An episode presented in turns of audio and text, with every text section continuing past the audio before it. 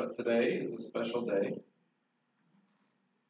I want you to pay careful attention to the size uh, and shape of these different candles. And then I want you to forget about that because it's just these were the ones that I found.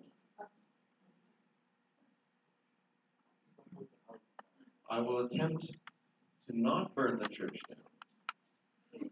That is my personal commitment to all of us. No churchy burning. Um, I hesitate to say that I'm going to preach expositorily on Galatians. Um, it sounds odd to say.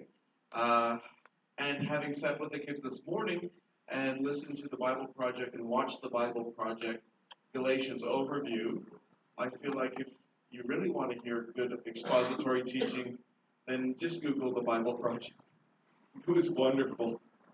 Um, but as I, as I looked at Galatians, and I felt like the Lord had impressed upon me this idea that I should try to just preach from Scripture. Normally, I, I do topical things. Um, so I'm attempting to be uh, obedient to the best of my ability to something new. Um, I realized you could break Galatians down a couple of ways. Uh, it seemed obvious to me that you could break it down in Galatians 1 and 2, 3 and 4, and 5 and 6, quite practically. And in fact, I'm sure that has something to do with the way a, a certain monk put the numbers in uh, hundreds of years ago. Um, so I, I thought, unless I, I never get asked to preach again because of this, we'll, we'll do this over the course of a few um, sessions. And I thought I'd just talk about Galatians 1 and 2. Um, as I read through it and began preparing, I realized that, well, when we when we study the Bible, we have to talk about the content, what's going on there. I felt that what was really important to bring up for us was really the method that Paul used, the way he communicated his things, and that we could begin applying some of that to our lives and how we approach conflict. Um, so that's really the overview of what I'd like us to, to grab hold of today when we look at Galatians uh, chapters 1 and chapters 2. Now, I'm going to light these candles. Um, it's just to help us remember. If you look at. Um, I've done it wrong. Oh, I'm missing a candle. There's another candle around that would be great. That's okay. We don't need another candle. I'll do the fat one for the beginning because the beginning has two parts. There's Paul's greeting, which is the beginning of all his letters, uh, and Paul's greeting is then followed by uh, the initial uh, statement that he's making to the Galatian church. Um, if, um, I'll read a little bit from the, the greeting to get us started, and I'll open up and read out his initial statement. It'll just give us a bit of context, and then um, for what he does next. See, He says, Grace to you and peace from God our Father and the Lord Jesus Christ, who gave himself for our sins to deliver us from the present evil, uh, from the present evil age, according to the will of our God and Father, to whom be the glory forever and ever. Amen. And then he spends the next uh, seven, six, seven, six through ten uh, verses talking about how shocked he is that this church that he planted so many years earlier, uh, a period of time earlier, had basically turned away from the message that he'd brought them and started following someone else's message about Jesus, some a different teaching that was very much different from what Paul had presented to them. And he's really shocked. He's really uh, upset. This is Australia, so I'm going to just say he's ropeable. Thank you. It's not something I don't know what ropeable is really, but if you're so upset that someone should tie you up with a rope to keep you from harming others, I guess that makes you ropeable. Uh, I have a friend at work who uses that expression a lot. I wish he worked here, and he would uh, heckle me. Um, he's upset, and all of Galatians is about his, Paul addressing this church, these people who he brought to faith uh, with the gospel that he'd heard and who'd gone astray. And he's upset about the teaching that's led them astray. He's upset at the Galatians uh, because he thought, how can you let this go so easily? And he's upset at the people who are are bringing this false teaching. Um, upset at their motives um, just really, really angry, really vulnerable. So that's the, the, the beginning. And just a standard greeting, and then he straight away says, I'm really bothered by this thing that you've done. I, I just, beside myself, I'm so upset. I almost, I'm glad I shaved this morning. I almost would have put my beard on fire. See the, did anybody see the spark? Because that was, that, I thought my life flashed before my eyes and I realized I had shaved and there was nothing to lose, literally.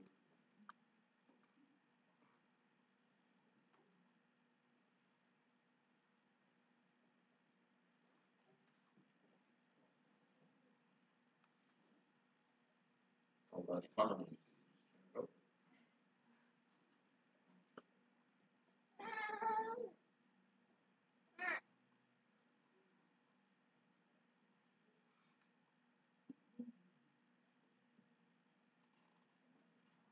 Not much for that one. So the next thing that happens in the book of Galatians is Paul tells three stories. And that's what we're going to talk about today is storytelling. Uh, and I, I think you might discover that storytelling is really rather wonderful um, for a couple of reasons. So let me get into it. Did you know that the Galatians were not Jewish Christians?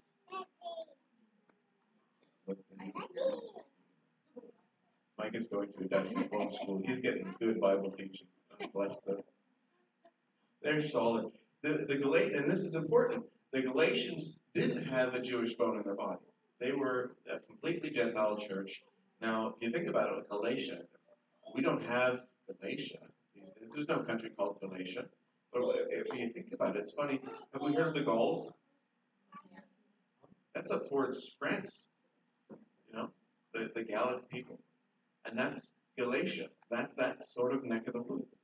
So you have people who are not even remotely Jewish. And this is important because the whole crux of the matter is that the Jewish background Christians, based out of Jerusalem, uh, so, some of them had said, oh, all the new Gentile Christians, they need to follow Jewish law. And it's, it's all through. It's all through the epistles. It's all through Acts, this big early conflict. What are we going to do with these non-Jewish Christians? Shouldn't they just follow our, you know, the way we do things? We believed in Jesus, but we're still following the law for Jewish people. So shouldn't they also follow that law? Shouldn't the boys get the snip, snip, snip? Shouldn't they stop eating pork? You know, these these were things that were important to the Jewish Christians. We have to do it. Shouldn't they have to do it too? Um, and funny, funnily enough, I, I think we'll, we'll read about this as we get into it, uh, the story, and we'll also read about it if we look at Acts. Uh, even, even, Paul was saying, and he, even the apostles, the other apostles affirmed that maybe uh, even as Jewish Christians, they didn't have to keep doing uh, a lot of these legalistic things because they didn't matter so much anymore because they had found their freedom in Jesus. And yet, that's that's that's getting ahead of myself. See, I'm going to give you an overview of the first story. Paul shares his testimony. Now, even in his initial argument, he talks about how I I, I learned this. I, I'm a servant of Christ. I got my message from Christ. I was taught by Christ, and he shares this testimony about how he was a devout Jew. And he would have been really uh, excited uh, as a devout Jew persecuting Christians to see these zealous Jewish Christians trying to get people to follow the law. It's probably something he almost would have applauded. You know, I don't like the Christians, but at least these guys are, are getting these people to be Torah observant. Something's got to be said for that. You know, there, might have been this sort of grudging admiration for the Jewish Christians. Um, you know, that's speculation, of course. But uh, I think in his testimony here, Paul really stresses. He says, "Yeah, I was, I was, uh, I was advancing in Judaism beyond many of my own age among my people. So extremely zealous was I for the traditions of my fathers." And then he says, "But Jesus found me. Jesus taught me the truth. God was pleased to reveal His Son to me in order that I might preach Him among the Gentiles." So here's somebody who was he was very observant. And remember, the people who are criticizing Paul, who are trying to lead the Galatians astray, were Torah observant Jews. And Paul says, I had that background. I was there. I get it. Jesus turned me around, and that's how I became a Christian. And he sent me to the Gentiles. This is my calling. This is what I'm supposed to be doing. Now, the next part uh, of his testimony, uh, of the storytelling, is he tells a story uh, of going to Jerusalem, and he, I believe, he talks about going a couple times. Uh, the first time he says he went to Jerusalem, he says, "I didn't, I hadn't gone there before. I hadn't, uh, I hadn't met any of these guys. The whole thing I taught for years and years and years was basically the things that Jesus revealed to me about who he was, not based on being discipled under the Jewish apostles and then being sent out. And this is important because Paul is stressing that his authority comes from God. And then, and then he says, Listen, when I went to Jerusalem, I shared with them what I had been teaching. And at this point, he's talking about having been uh, an apostle, sharing the gospel, planting churches for more than a decade. I think it's something like 14 years. And, and he shares with, uh, with the apostles, the, uh, the leaders of the church in Jerusalem, the things that God had showed him, the things that he'd been teaching others to do. And, he, and Paul says, you know, listen, they were, um, what was the term it used right? It's right here. He says they were when they saw that, on the contrary, when they saw that I'd been entrusted with the gospel to the uncircumcised, just as Peter had been entrusted with the gospel to the circumcised, for he worked through Peter for his apostolic ministry to the circumcised, work, also through me for mine to the Gentiles. And when James and Cephas, which is Peter, and John, who seemed to be pillars, perceived the grace that was given to me, they gave the right hand of fellowship to Barnabas and me, that we should go to the Gentiles and they to the circumcised. So here he was after years of sharing the gospel that basically he got directly from Jesus.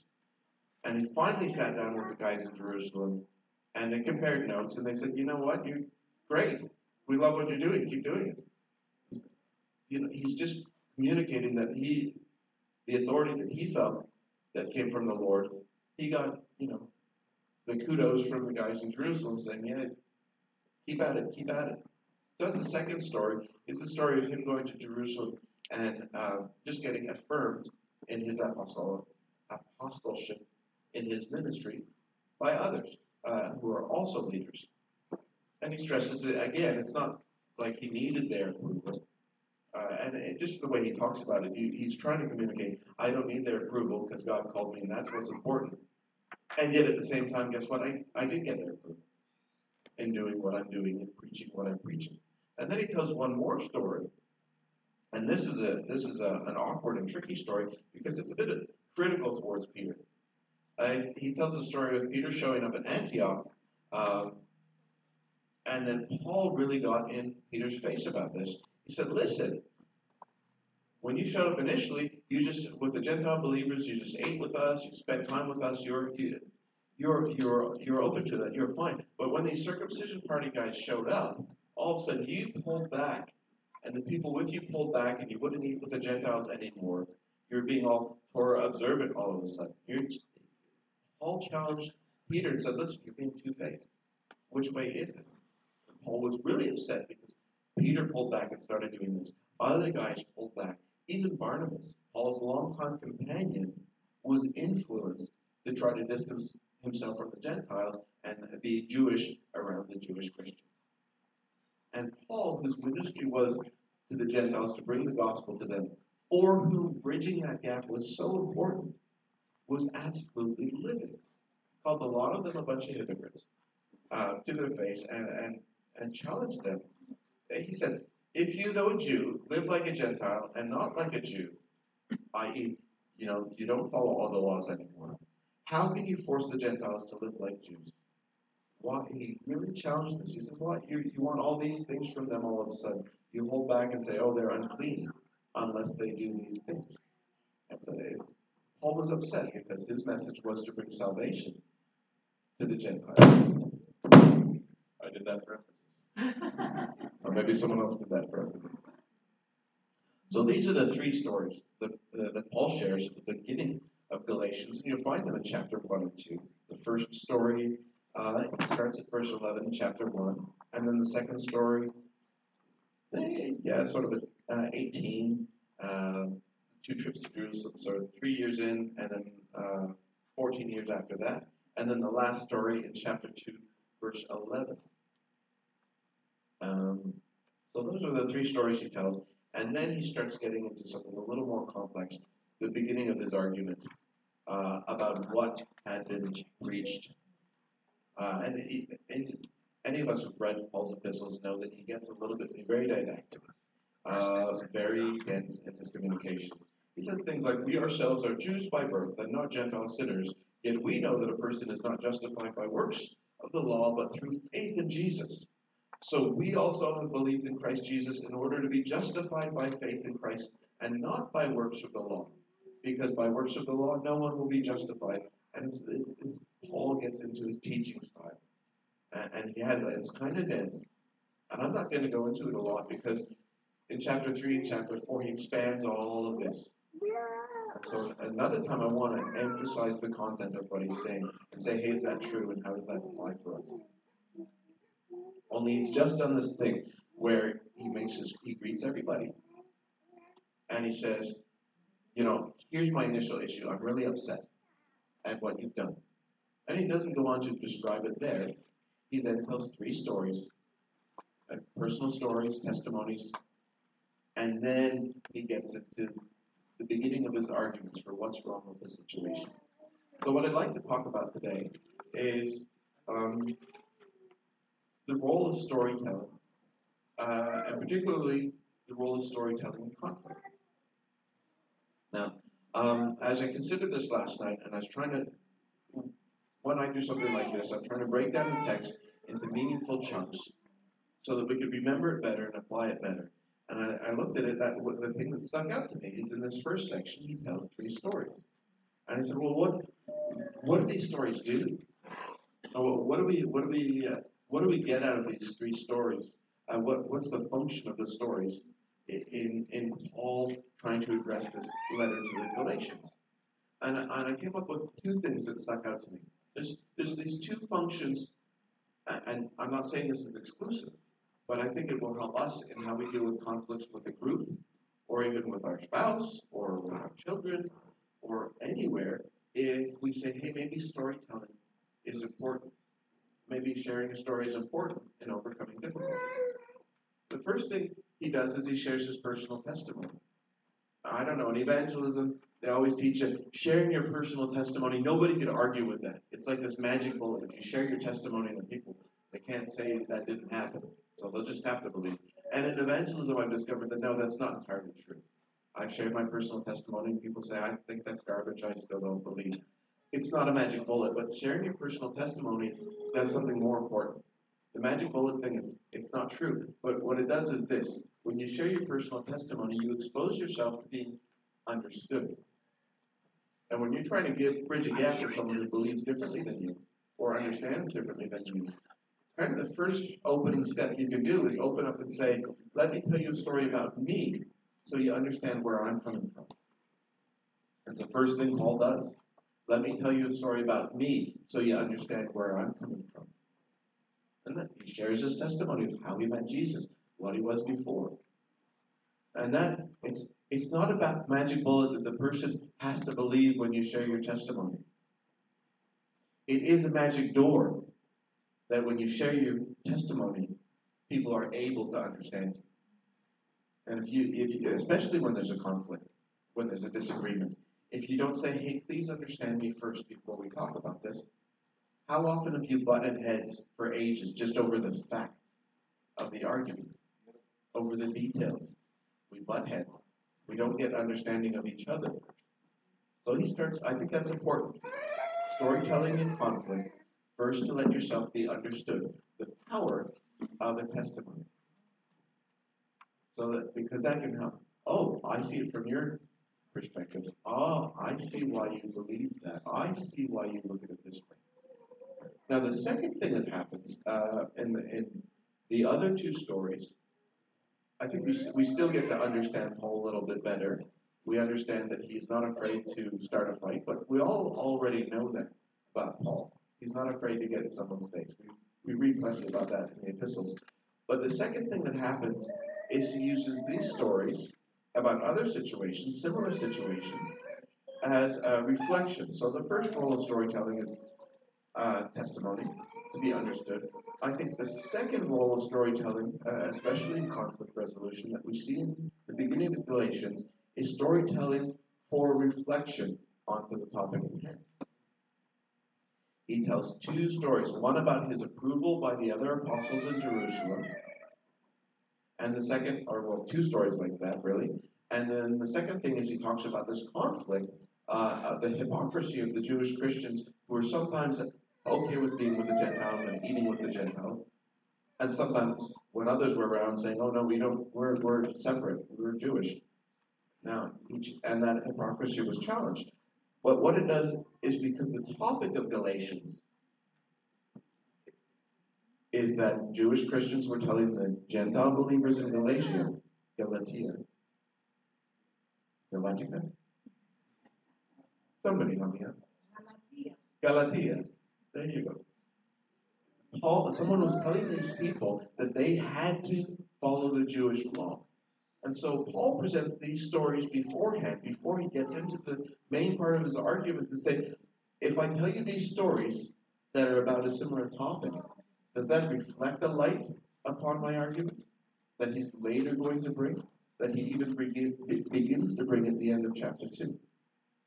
He wants you to have a context from a story, because stories are accessible.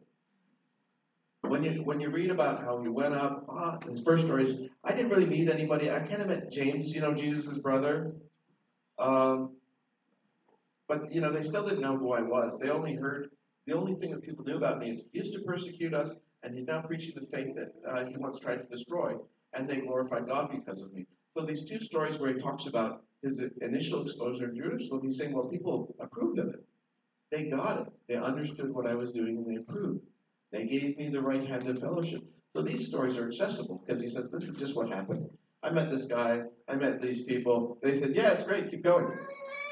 And as it compared to, um, but if in our endeavor to be justified in Christ, we too were found to be sinners, is Christ then a servant of sin? Certainly not. For I rebuild what I, if I rebuild what I tore down, I prove myself to be a transgressor.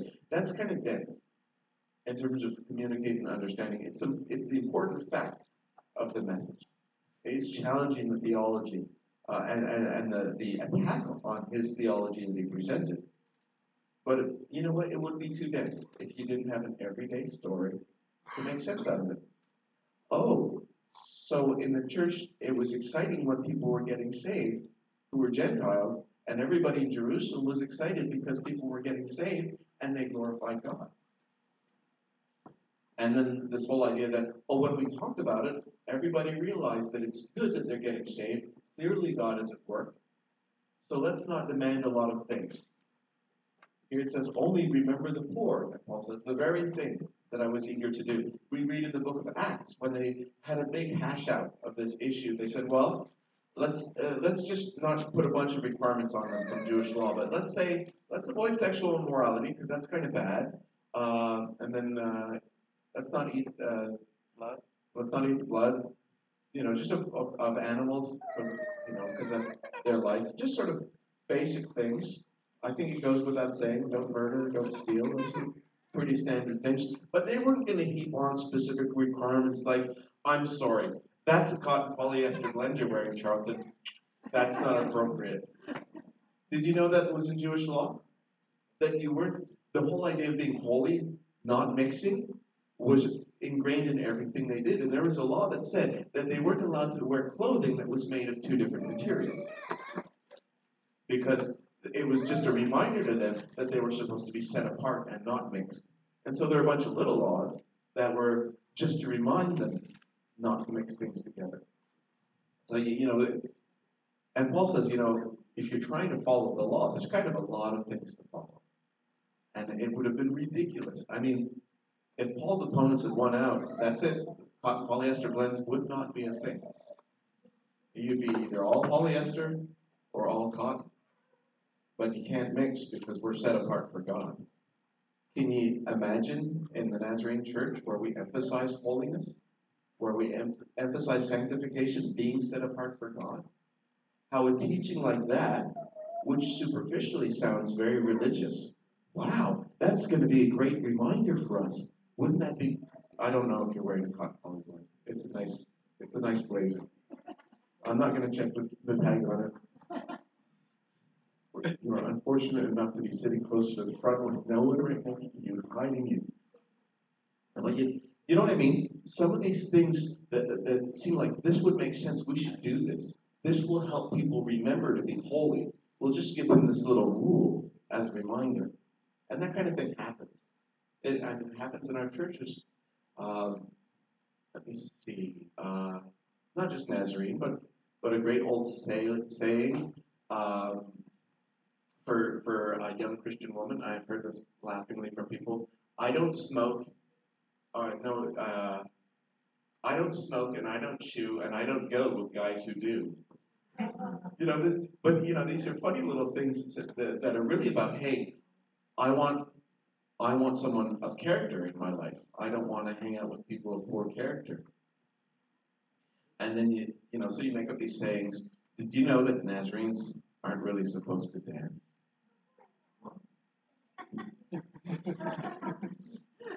no dancy dancy because, as we know, dancy dancy happens at dance halls, which are pits of immorality. No swing, no jive. That was, that was big. Does anybody remember that era where we're Nazarenes, we don't dance? How about we're Nazarenes, we do not watch movies because the actors have horrific lifestyles. And we cannot endorse the lifestyles of these people by watching the movies that they create. But these things sound really rational, don't they? And, and if you if you say that we don't want to endorse the lifestyles, then you say yes, we don't want to endorse lifestyles. Let's make a couple rules. And then all of a sudden you're like rule driven. And, and guess what? I'll tell you a secret. Every large organization that's trying to find itself is going to go through a season of saying, we need rules for this, we need rules for everything, before eventually saying, hey, hang on a minute, we've paralyzed ourselves. And I, I want to say straight up front, it's not a bad thing when a church passes through that season. Sometimes that season is long. It's kind of part of growing up. Uh, and one of the wonderful things about having the epistles included in the Bible is that you can pass through seasons faster when you watch someone else going through that season. And as we read through uh, the book, uh, the letter to the Galatians, we see what happened there. We see the argument against it, and we can reflect and say, "Hey, well, I don't, I don't want that to be the way we go down." And maybe we could move a little faster through some of the things and say, "Let's not heap unnecessary burdens." But I'm getting ahead of myself because I really only wanted to talk about storytelling today. So we'll get back to that, and I won't go very long.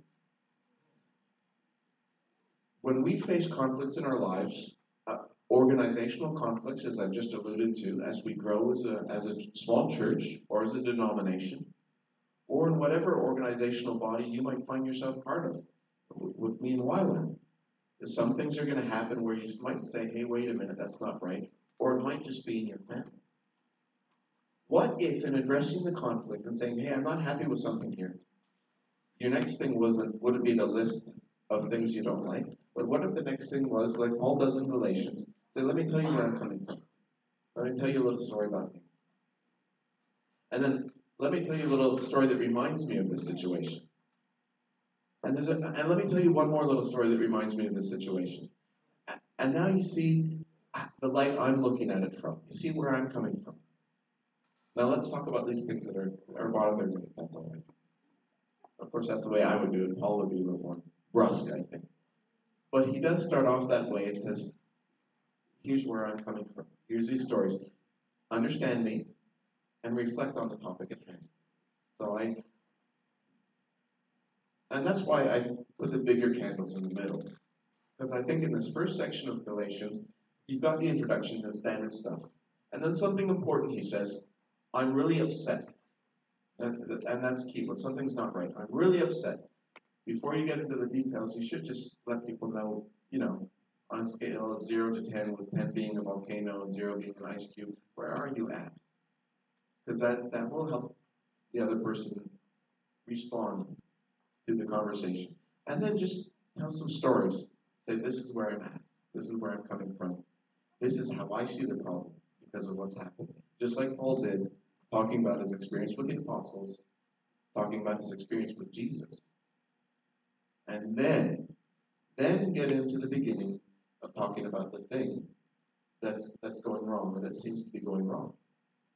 And I think some of those things, like Paul's messages, can be really complicated, but with a little help from storytelling, we can simplify and we can make it accessible for everybody who needs to, to draw a conclusion. So that's all I have to share today, just the beginning.